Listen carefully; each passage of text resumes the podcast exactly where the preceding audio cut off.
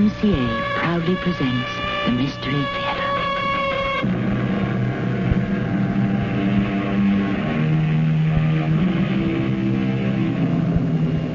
Come in.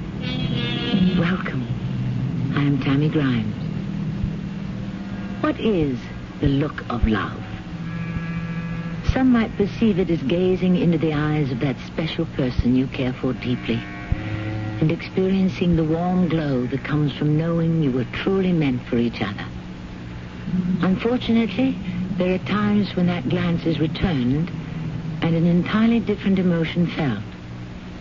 Unrequited love can be difficult, but when the pretext of love is expressed for ignoble intent and the truth is discovered, love can be downright dangerous.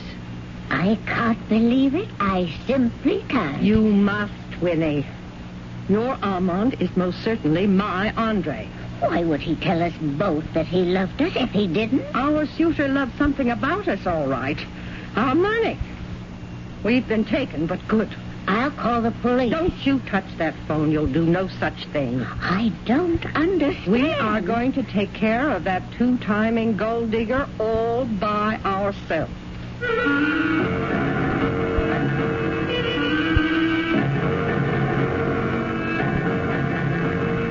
Our mystery drama, Widow Wonderland, was written especially for the Mystery Theater by Steve Lehrman and stars Elspeth Eric and Fred Gwynne. I'll be back shortly with Act One. You're listening to the Mystery Theater on your conversation station, WMCA New York. Our story begins on a bright and cheery morning when Muffy Van Vreeland's mood is anything but. Ordinarily, Muffy is a refined and reserved woman, not prone to outbursts of great emotion. You'll have to pardon her today, for Muffy is flustered, upset, and embarrassed. But, as you will soon learn, she has good reason. The well-to-do widow has summoned police detective Harry Warren to her palatial residence to relate a most unfortunate tale of woe. This is terribly difficult for me, Detective Warren. Just take your time, Mrs. Van Talking about it only makes me feel more like a fool. Exactly what did happen? He seemed so gentle, so nice and considerate. Whoever thought he would turn out to be such a scoundrel? Yes. Uh, I'd be interested in knowing the man's name, Mrs. Van Drillen. It's Mercato. Andre Mercato. Well, it's possible the name is just an alias. You know that. It wouldn't surprise me one bit if, if it's a phony just like everything else about him. How did Mr. Mercado make your acquaintance? Well, this may sound like an odd place to strike up a friendship, but we met at the Oak Lawn Cemetery. Hmm. What brought you out there? It was the first anniversary of my dear Leonard's passing. You've no idea how I missed him. I'm sure it's been very difficult for you. It was an appropriate day to visit, so I drove out there and put some flowers on Leonard's grave. As I started to leave, this man joined me. Uh, you mean Mr. Mercado? Yes. He saw that I'd been crying and offered me a handkerchief. Oh, that was kind of him. Uh, did this Mr. Mercado tell you what he was doing at the cemetery? Yes, he was there to pay his respects to his departed wife, uh, Eleanor, I believe. Huh. That was quite a coincidence. Yes, quite. We talked as we walked to the parking area. As we were about to go to our respective automobiles, Andre asked me if we might have dinner one evening. And you agreed? Well, Andre was most charming, and I'd been feeling very lonely. Uh, you and this Mr. Mercado became close friends, I take it. To the point that when Andre asked for my hand in marriage, I accepted gladly and gratefully. Uh, do you know Judge Harlan?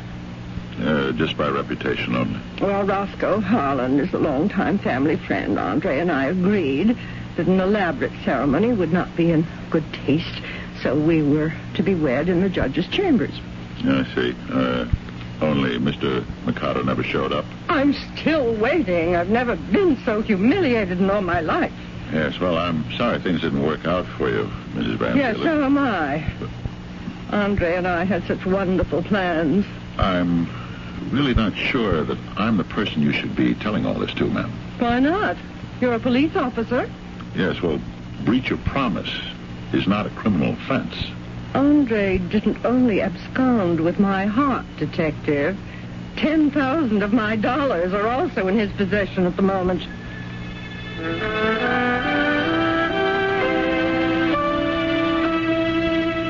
I'm sorry, sir, but you'll have to return one of those books to the shelf. Yeah, how come? It's library policy that a person can remove only two books from the same section. Eh, all right, I'll put one back. I believe you're next, Mr. Bishop. Nice to see you again. Well, good morning, Miss Harris. Uh, how are you this lovely day? Fine. Just fine. Um, how can I help you today? Uh, yes, yes, there is a particular issue of the uh, Herald Chronicle I'm interested in seeing. Of course. But if the issue's dated more than three months ago, I'll have to locate it in our microfilm file. well, you'd better get out your catalog then. Uh, which particular edition are you interested in? Uh, the one dated exactly a year ago today.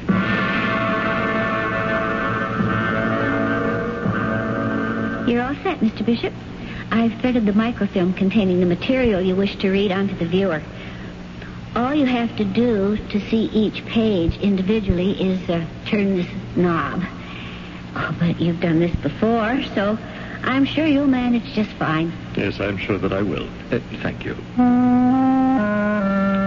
I'll just fast forward this thing to that part of the paper that always brightens my day the obituaries. Hmm. Well, here's something. Uh, Marcus Croft, president of Croft Enterprises, was laid to rest today after suffering a fatal heart attack. Croft, a self-made man, single-handedly turned a small textile business into one of the largest retail chains in this part of the country. Croft is survived by his wife, Winifred. Burial will take place at the Shady Grove Cemetery. Well, I'm sure it'll be easy enough to find that one. Uh, yeah, the uh, punk finally confessed to those burglaries, Captain, and I'll have the report on your desk before I go off duty for the day. Uh, goodbye, Captain. So, you made a good bust after all, Petey. Hey, look who's back. How's your case coming, Harry? Uh, was Mrs. Van Dreelen able to provide any uh, halfway decent leads, huh? That poor woman was very badly shaken up. Well, whoever is pulling this con is a first-class creep. Hmm. Hey, how many rich dames has he drawn into his web so far? Uh, Mrs. Van Dreelen makes number four. Now, are you positive it's the same gold digger who's setting all these hearts aflutter? Well, it has to be, Petey. The M.O. is the same in every case, down to the last detail. This dude must be a real charmer. Yeah. Well, when I get my hands on this Romeo Mercado, or whatever his real name is, it's going to be quite a while before he has another date. Well, he's good for three to five years on every count. Uh, how much do you figure he's taking these women for, huh? About 40 grand. Maybe more. Woo. He gets them to write out those checks as easy as if they were making up a grocery list, huh? Woo, what a racket. Yeah, well, you have to give the guy credit. He does his homework. He always picks women who have been widowed, but not too recently. Ah, so it's uh, a good bet that his marks are ripe to hear a little sweet talk and have someone around to make them feel less lonely, huh? Right. He wines and dines them. And then he pops the big question. what more could they want? Nothing, nothing. That's why they fall for his scam. Yeah, and then, when he tells them he's got this big business deal brewing, these ladies have the resources. So they must be only too happy to hand over a chunk of their inheritance. Funny thing, as upset as Mrs. Van Dreelen is about being taken, she, she talks as if she still cares for this clown. Oh, ain't love wonderful? Uh, one thing I still can't figure out is how he meets these women so easily. Well, he's just a smoothie. Listen, Petey. He's met each one while they were paying a visit to their husband's grave. Uh, you know, a cemetery doesn't sound like the best place to hang around if you want to meet girls. Well, yeah, I'll give you that. Well, if I can figure out how he knows they're going to be there, paying their respects. That might provide me with a link I need to lead me to them. I wish you luck, Harry.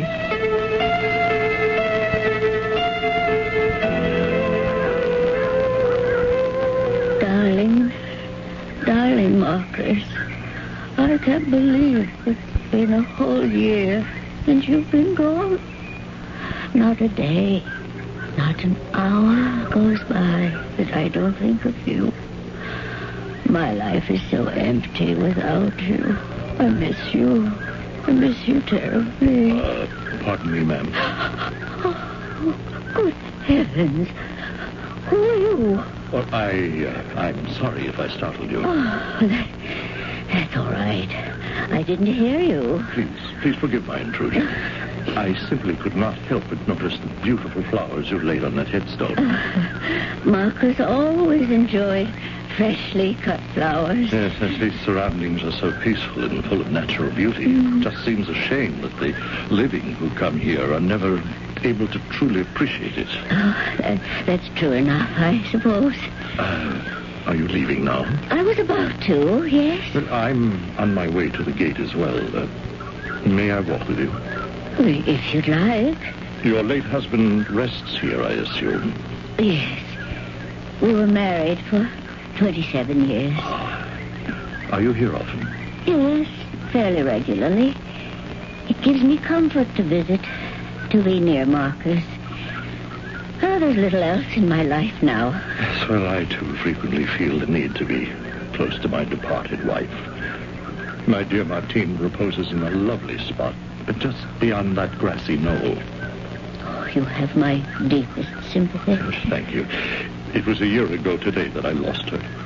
It seemed only proper that I be here to commemorate this sorrowful anniversary. A year ago today? Now, there's a coincidence. Oh, I'm afraid I don't understand. But today marks the first anniversary of the death of my husband as well. Oh, really? It's unfortunate that we share such sad common ground. I, oh, my, my goodness. Uh, please, how rude of me. I, I've neglected to introduce myself. I am Armand Grenville. My name is Croft. Winifred Croft. I am most pleased to make your acquaintance, Mrs. Croft. Thank you. You know, I, I, I think you're the first person I've spoken with since I've been alone who, who could truly understand my ordeal. My car is right over there. Thank you for walking me to the gate. Oh, no, no, no. It's been my pleasure. And thank you for listening to the ramblings of a, of a rather lonely old man. Oh, you shouldn't think of yourself in that way, Mr. Grenville. Not at all. You see, I've not spoken to anyone the way I just did since I've lost my Martine. You're very easy to speak to. Well, I hope I've helped you feel a bit better. Yes, you have. Very much so. You're a most charming woman. Why, uh, thank you. Mrs. Croft, I, I may be totally out of line in making this request, but might you join me for lunch? Lunch? Well, I, I, I don't know. My intentions are, are perfectly honorable, I assure you. Oh, of course they are. Uh, at the very least, perhaps we can help each other forget our unhappiness. At least for the time it takes to die. Oh, I, I don't suppose there could be any harm, Mr. Grenville. I accept your invitation.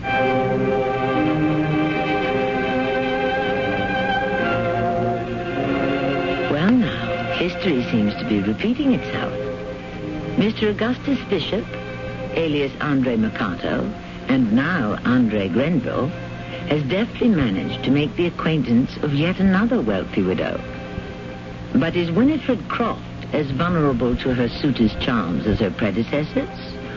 Or will she see through the larcenous Lothario's roots and draw the line before she draws a check? We'll learn more as our story progresses in Act Two.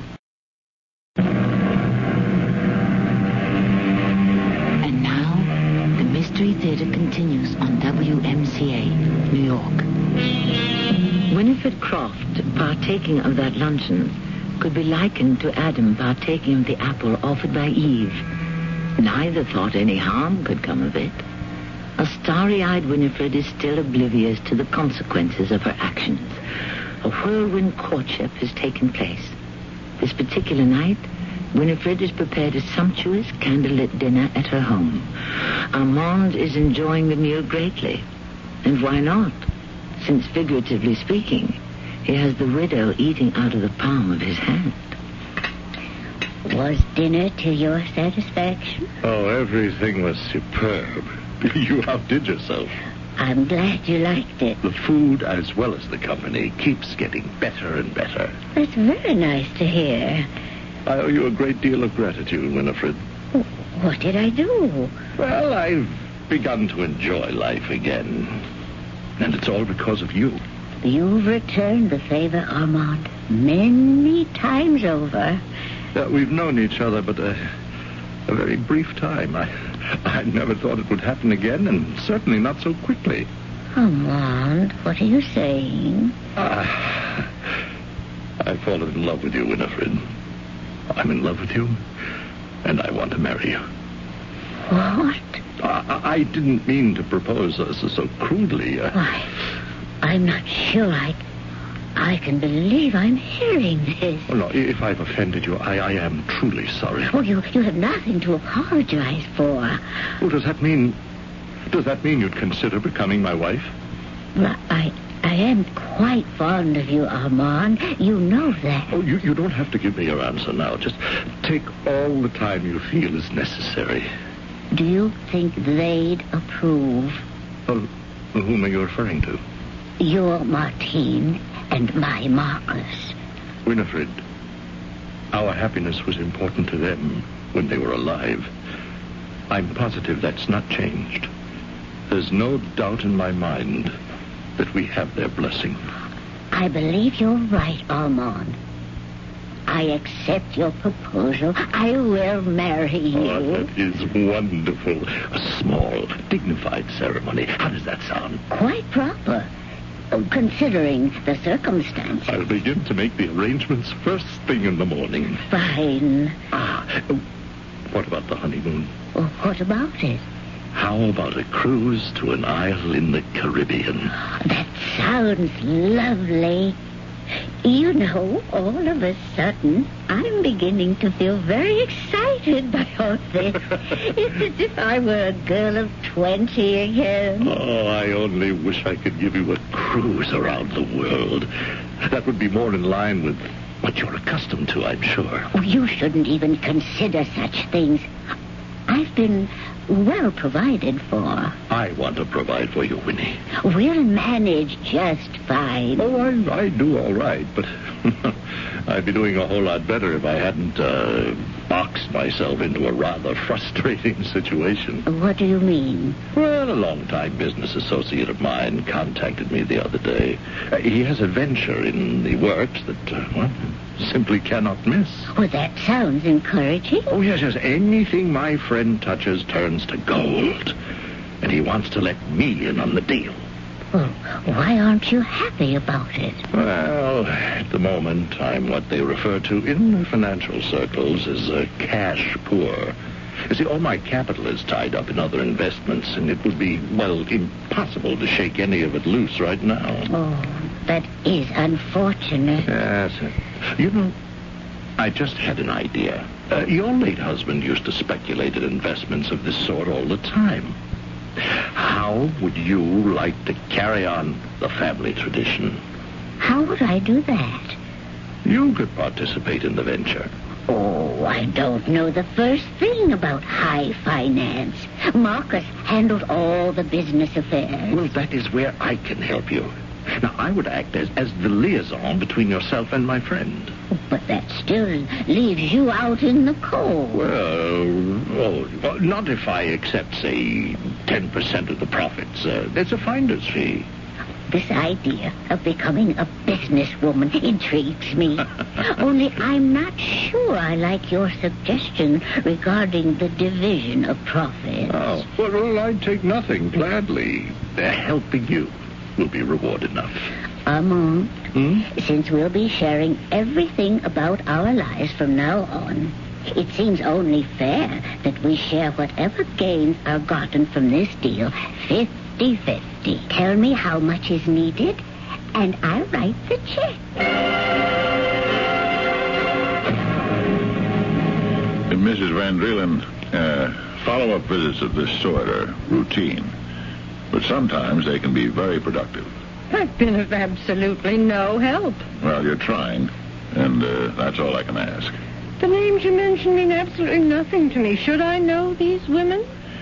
Prior to your unfortunate experience, Paula Johnson and Jeanette Reagan were involved with a man we believe was your Mr. Mercado. They were swindled, too. Yeah, that appears to be the case. Perhaps I should get together with these women. We could form some kind of a club. uh, there appears to be absolutely no connection between the three of you. Yet one has to exist. What makes you so sure of that? Well, out of all the women in this area, widowed recently, how did this man know the precise day you would be visiting your husband's grave sites? Hmm, that's a good question. Hmm. I can uncover his source of information. I would be that much closer to apprehending him. Uh, excuse me. Hello? Muffy, is that you? Who's calling? I'm not surprised you don't recognize my voice. It's been ages since we've spoken. This is Winnie Croft from the country club. Oh, Winnie, yes, hello. Uh, could you hold on for just one second? Detective, is our business concluded? I would like to take this call. Uh, I have no more questions, at least not now. Uh, but if you recall anything that might be of help, uh, would you please contact me?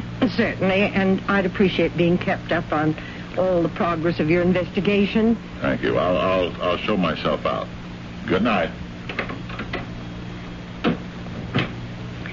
Well, how are you, Winnie? Couldn't be better, actually. Well, that's nice to hear. I'm sorry we lost touch. I removed myself totally from the country club scene after Leonard died. I did my own disappearing act after I lost Marcus. And to what do I owe the pleasure of this call? I have some wonderful news. I wanted to share it with an old friend. I could use some happy news at this point, Winnie. Are you ready for this? I'm going to remarry. Really? Winnie, I'm very happy for you. Congratulations. It all happened so suddenly. Well, from the sound of your voice, he must be someone very special. Oh, he is, Muffy. I'll bet you've never met anyone like him. I'm intrigued. Tell me all about this knight in shining armor. Well, for starters, you'll never guess where I met him. Winnie, when did you say that you and Mr. Grenville were planning to be married? Oh, I expect to be Mrs. Armand Grenville within a week, or two at the most. Uh, look, Winnie, would it be possible for me to come over to your house right now? Isn't it a bit late to pay a social call? It's important that we talk. Very important. The last thing I want to do is hurt you, Winnie. You're not going to like what I have to tell you. You're frightening me. Winnie, you won't be marrying Armand Grenville.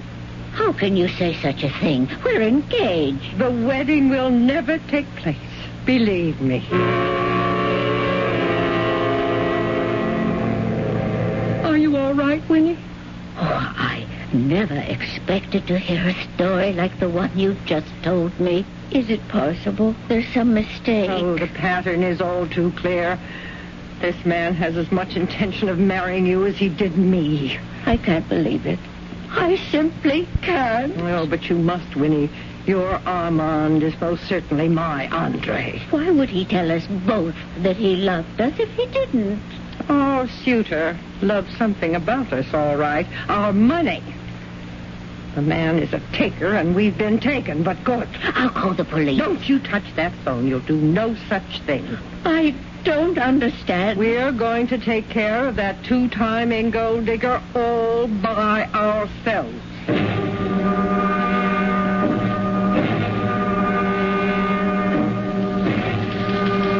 I don't think the the captain's going to be too happy about this progress report, Harry. Uh, sounds more like a non-progress report. Well, I'm doing the best I can, Petey. Well, Mrs. Dreelan and the others haven't given you all that much to go on. Uh, I could only figure out where Loverboy planned to strike next. You can't stake out every cemetery, Harry. Well, I hate to sit on my hands. I guess about all I can do is wait for the phone to ring. And who's going to be on the other end of the line, huh? The next intended contributor to Loverboy's health and welfare plan. Before she writes any checks, hopefully. Well, how is that going to happen? I don't know. Maybe the guy will pick up a mark who's not taken in as easily as the others were. Maybe she'll smell the rat and contact us. You're grasping at straws, Harry. Petey, if you have any bright ideas, I'd be more than happy to listen to them. If not, then just as soon you buried your nose in the sports page again. Hmm? Harry, this is a red letter day. My Hawks have all but clinched the championship. Listen, Petey, you're getting a little ahead of yourself, aren't you? It's only mid-season. Uh, you know the old saying, the team that's in first at the halfway point in the schedule is a cinch for the championship. Yeah, well, I wouldn't throw any victory parties just yet, Petey. There's 40 games to go, and the Blue Devils are only a game behind. Harry, the Hawks are a lock. It's going to be just like last season. What do you mean, just like last season? Well, a year ago today, the Hawks were in first, and they copped the top spot at the end of the year. It's going to happen again. Petey, Hmm? you got your facts a little mixed up. This time last year, the Hawks were in a terrible slump. They were in third place, not first. Harry, you're telling the biggest Hawks fan in this town that he doesn't know what he's talking about? We all make mistakes. Well, questioning me about my team is yours. Mm, Let's not make a big deal out of nothing, huh, Petey? A sawbuck says I'm right, huh? I'll take you out for a cup of coffee, but that's about it. Well, it's a bet. All right. Okay. Uh, so, now, how do we find out where the team stood exactly a year ago today? Well, the paper always prints the standings. Uh, I may be a bit of a pack rat, but I don't have 365 back issues of the Herald Chronicle sitting around my house. I know where they do. Where? They keep all the past issues on file on microfilm down at the library. Inadvertently, Detective Warren has just been handed an invaluable piece of information. If his powers of deduction are up to snuff, he may soon be hot on the trail of our elusive con man. However, Muffy and Winifred are also looking for the man who done them wrong. Now, if the police reach Bishop first, he'll be arrested. But what will be his face if the ladies make the initial sighting? It sounded like they were planning to meet out their own form of justice. We'll see who wins the race as our story races to its conclusion in Act 3. To the Mystery Theater on your conversation station, WMCA New York. In the case of the wager between Harry and his friend Petey, the revelation of certain facts will cost one of them the price of a cup of coffee. I doubt either one will mind paying that debt. But if certain facts pertaining to the activities of Augustus Bishop should be uncovered, his debt to society will prove infinitely more costly. At Petey's suggestion, Harry has gone to the library. Would anyone care to wager how many scores this fact-finding mission will settle? Hey, Petey. I called to tell you that I owe you that cup of coffee. Huh? I told you when it comes to the Hawks, I'm a walking encyclopedia, huh? Yeah, yeah, yeah. I'll be more than happy to pay off. Especially if my hunch about those other anniversaries is right.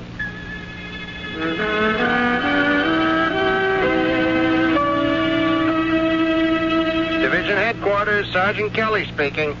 It's me again, Petey. Hey, guess what? The dates coincide. Yeah, I went through the back issues.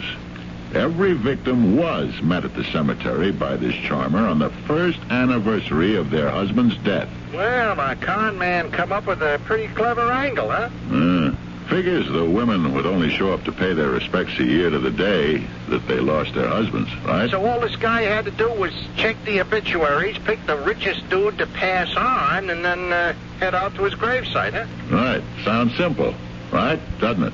Harry, we may know how this guy set these women up, but we aren't any closer to figuring out who he is. That's where you're wrong, Petey.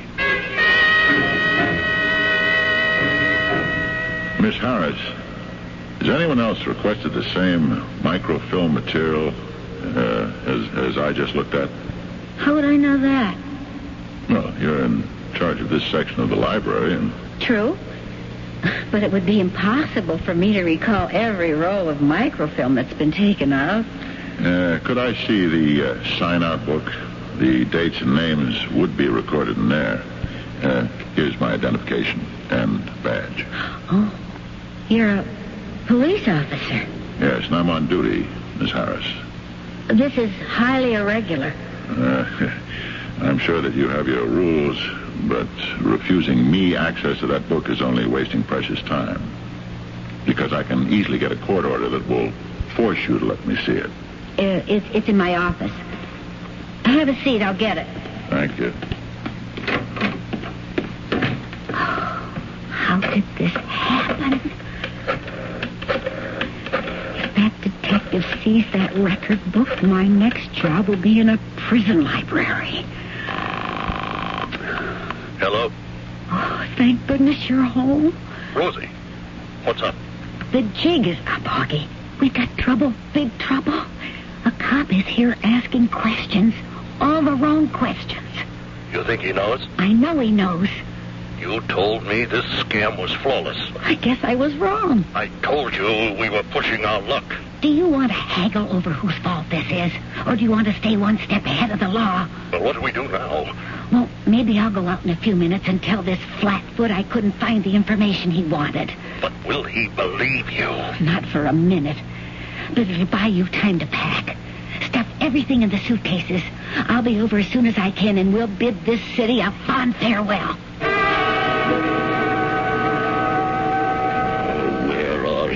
Rosie? It's been 20 minutes. Let's get a move on. It's about time. Good heavens. Hello, Andre. Armand, it's so nice to see you again. Molly. Winifred. Well, what, what are you both doing here? Why, our friend appears surprised to see us, Winnie. I do hope it's a pleasant surprise, Armand. Or is it Augustus? Augustus Bishop? Well, uh, and, uh, how did you find out my name? Uh, how did you find me? It was quite simple, actually. Do you remember that day not too long ago when you offered to light my after-dinner cigarette? Oh, no, I always did that. Oh, yes, you were so gallant. Only this particular day, the silver table lighter was out of butane.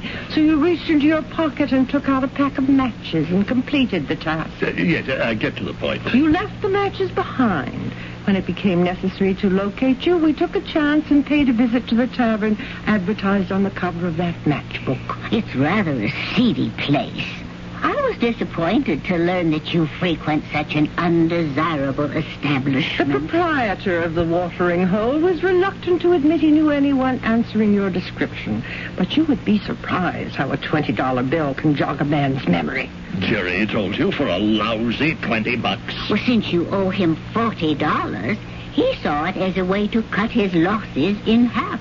well, ladies, I, I would love to chit-chat, but I, I am in a bit of a hurry. Uh, this won't take Uh, long. look, look, look, I am sorry that things didn't work out, but these things happen. Don't And, uh, try to patronize us. You played us for fools long enough. what do you want? We've come to settle the debt. I don't know what you're talking about. You owe us each $10,000. Uh-uh. You gave me that money. You duped us into writing those checks. We want our money back. As well, I'm afraid I can't oblige you. Why not? It's gone. Uh, uh, most of it is, anyway. Uh, look, just consider it a bad debt. It's tax deductible. How dare you make light of this? You toyed with our affections and took our money. We're not about to forgive and forget. Well, I can't give you back what I don't have. Then you leave us no choice but to put Plan B into effect. Plan B. But, uh, yes, uh, well, what is Plan B? We are going to take care of you, Mr. Bishop. All your worries will soon be over. Uh, how's that? Have you ever been to Florida, Mr. Bishop? Well, uh, say, uh, what is in Florida? Palm trees, lovely beaches, and a warm sun that shines all year round. Not like here. Winnie and I are going to be in Florida. We've purchased condominiums in an exclusive retirement village. You're coming with us. I am what? We've given this matter a great deal of thought. You are a scoundrel, and you really do belong in jail. But you also have a certain charm about you, one that brought a great deal of pleasure to the lonely lives we were leading. So you'll accompany us to Florida, Mr. Bishop. Once there, you will be in our employ, working off your considerable debt. Well, uh, how am I supposed to do that? You're to be available to us at any given time. Should we go shopping, you'll drive and carry packages. When we go to dinner, you'll order and keep up your end of the conversation. At the pool, you'll make sure we have all the necessary amenities. I am to be your servant. That's what this job amounts to. We'll refer to you as our companion, if that sounds more palatable. Well, what if I refuse? We may not be the ideal female companionship you're seeking, Mr. Bishop, but your social life will be considerably better in Florida than in the state penitentiary. Oh, no, no, you, you wouldn't send me there. You, you couldn't be that heartless. Unless you agree to our terms, you leave us no alternative but to inform the police of your illicit activities. What you are doing is tantamount to blackmail. We like to think of this arrangement as prepayment for services to be rendered. Rosie, oh, it is about time. What's going on here? Be polite, Mr. Bishop. Introduce us to your friend. Augie, who are these biddies? I beg your pardon? Uh, uh, uh, Rosie, you have just insulted Winifred Croft and Muffy Van Freeland. How did your little harem find you? Oh, does it matter? What are they doing here? We came to make Mr. Bishop an offer. Uh, the ladies want me to go to Florida with them. Why? Uh, So I can work off the money I owe them by catering to them hand and foot. oh, you really cooked up a great scheme, Rosie. You're not going anywhere. Well, if I say no, they'll tell the cops. Augie, you're not considering going with them. What are my choices? Well, who could that be? It's probably the welcome wagon from the retirement village. Who is it? Uh, Detective Warren, Miss Harris. Oh, open the door, Rosie. The more, the merrier. Oh, come in, Detective. Nice to see you again, Detective. Well, well, hello, Mrs. Van Dreelen. I uh, didn't expect to find you here. It appears as if I have crashed a party with a very interesting guest list. I'd like you to meet my friend, Winifred Croft. A pleasure, Detective. Hello, Mrs. Croft. Um, I've not been introduced to this gentleman, but I believe I know him by reputation. yes, uh, Augustus Bishop at your service, detective. Uh, Uh, Mr. Bishop, you wouldn't happen to go by the names Andre Mercado and Armand Grenville when it suits your purposes. well, they are my twin brothers. Uh, people get us confused all the time. You made very good time getting over here, Detective. Well, when you didn't return with that sign-out book, I began to get suspicious. When the head librarian told me you left suddenly with a splitting headache, I suppose I should have been more subtle. the library provided me with your address. We would have been long gone by now if it wasn't for Augie's fan club. Detective, I'm afraid you've made this trip for nothing. Uh, Mrs. Van Dreelen, this man did steal your money. Well, Mr. Bishop's past behavior has been rather criminal, but we've just had a lovely talk. He's seen the error of his ways, so much so that he's agreed to make full restitution. Isn't that right, Mr. Bishop? Uh, yes, yes. Uh, the matter of those checks was nothing more than uh, an unfortunate misunderstanding. I've appreciated your efforts in my behalf, Detective. But as it turns out, I won't be pressing any charges. But, uh, uh, Mrs. Van Drielen, you can't do that. I, I, I, I can't allow you to. The decision has been made. But this man is a liar and a thief. How, how can you let him go unpunished? It's the practical solution. Hmm, practical. Well, whatever bargain you struck, it cannot be worth it. Uh, Detective, you, you have no further business here, so I suggest you leave and pursue some uh, wanted criminals. Uh, Mrs. Van Drielen, I'm not going to let this matter drop simply because. Uh, you heard the lady. Uh, the matter is settled. Are you really going to let this man go free, Mrs. Van Drielen? It's what I want, Detective. Please respect my wishes. Uh, uh, Muffy, Muffy, I have an idea. One that will ensure that the Detective Warren will close the case and keep it closed. And what is that, Mr. Bishop? Well, if uh, you and Winnie and the others sign a statement uh, attesting to the fact that the money you gave me was for a business transaction, uh, which it is, as it turns out, uh, the police will have no recourse but to consider the matter closed. Well, I would be willing to do that. How about you, Winnie? I don't see why not. Oh, wonderful. Now, take this pad from my desk. Uh, ladies, you're making a very big mistake. Yes, yes, yes. Now, here's the pen. Where did you get this pen? What? How did you come into possession of this pen? Well, I, I, am not sure. I, I, you gave it to me as a gift, I think. I did no such thing. But, well, it, it isn't really important. Now, it's just a pen. Mr. Bishop, how could you? How could I? I gave that pen to my late husband as a gift. The first Christmas we spent together as man and wife. Leonard cherished that pen so that he kept it displayed prominently on his desk in his study. As a matter of fact, the only time Leonard used that writing instrument was to send a card or personal note to me. Oh, but I, I, am sorry. I didn't know. You I, stole that pen. No, no, I must have picked it up by accident. Oh, here, uh, take it back. There's no harm done. Mr. Bishop, I reconciled myself to overlooking your taking my money because the dollars were replaceable. But it's become apparent that you want to steal my memories as well. That I cannot and will not condone. But I meant no harm. You have got to forgive me. I am going to sign a statement, Mr. Bishop, but one with a slightly different content than you had in mind. It won't keep you out of jail. It's going to put you in.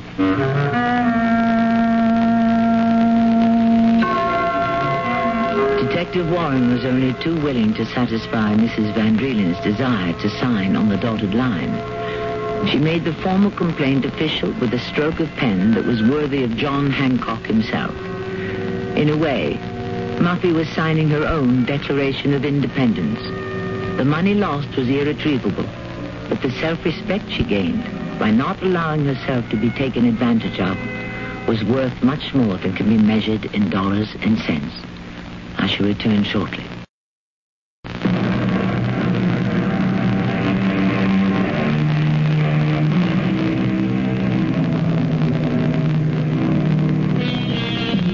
The ability to provide for the needs of another can be a blessing.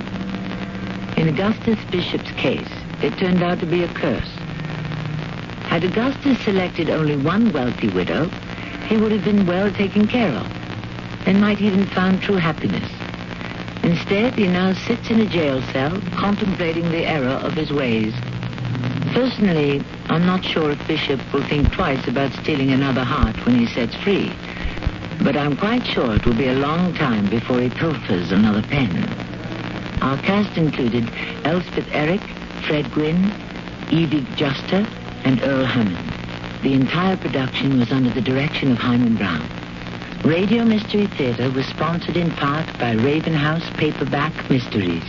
This is Tammy Grimes inviting you to return to our Mystery Theater for another adventure in the macabre. Until next time, pleasant dreams.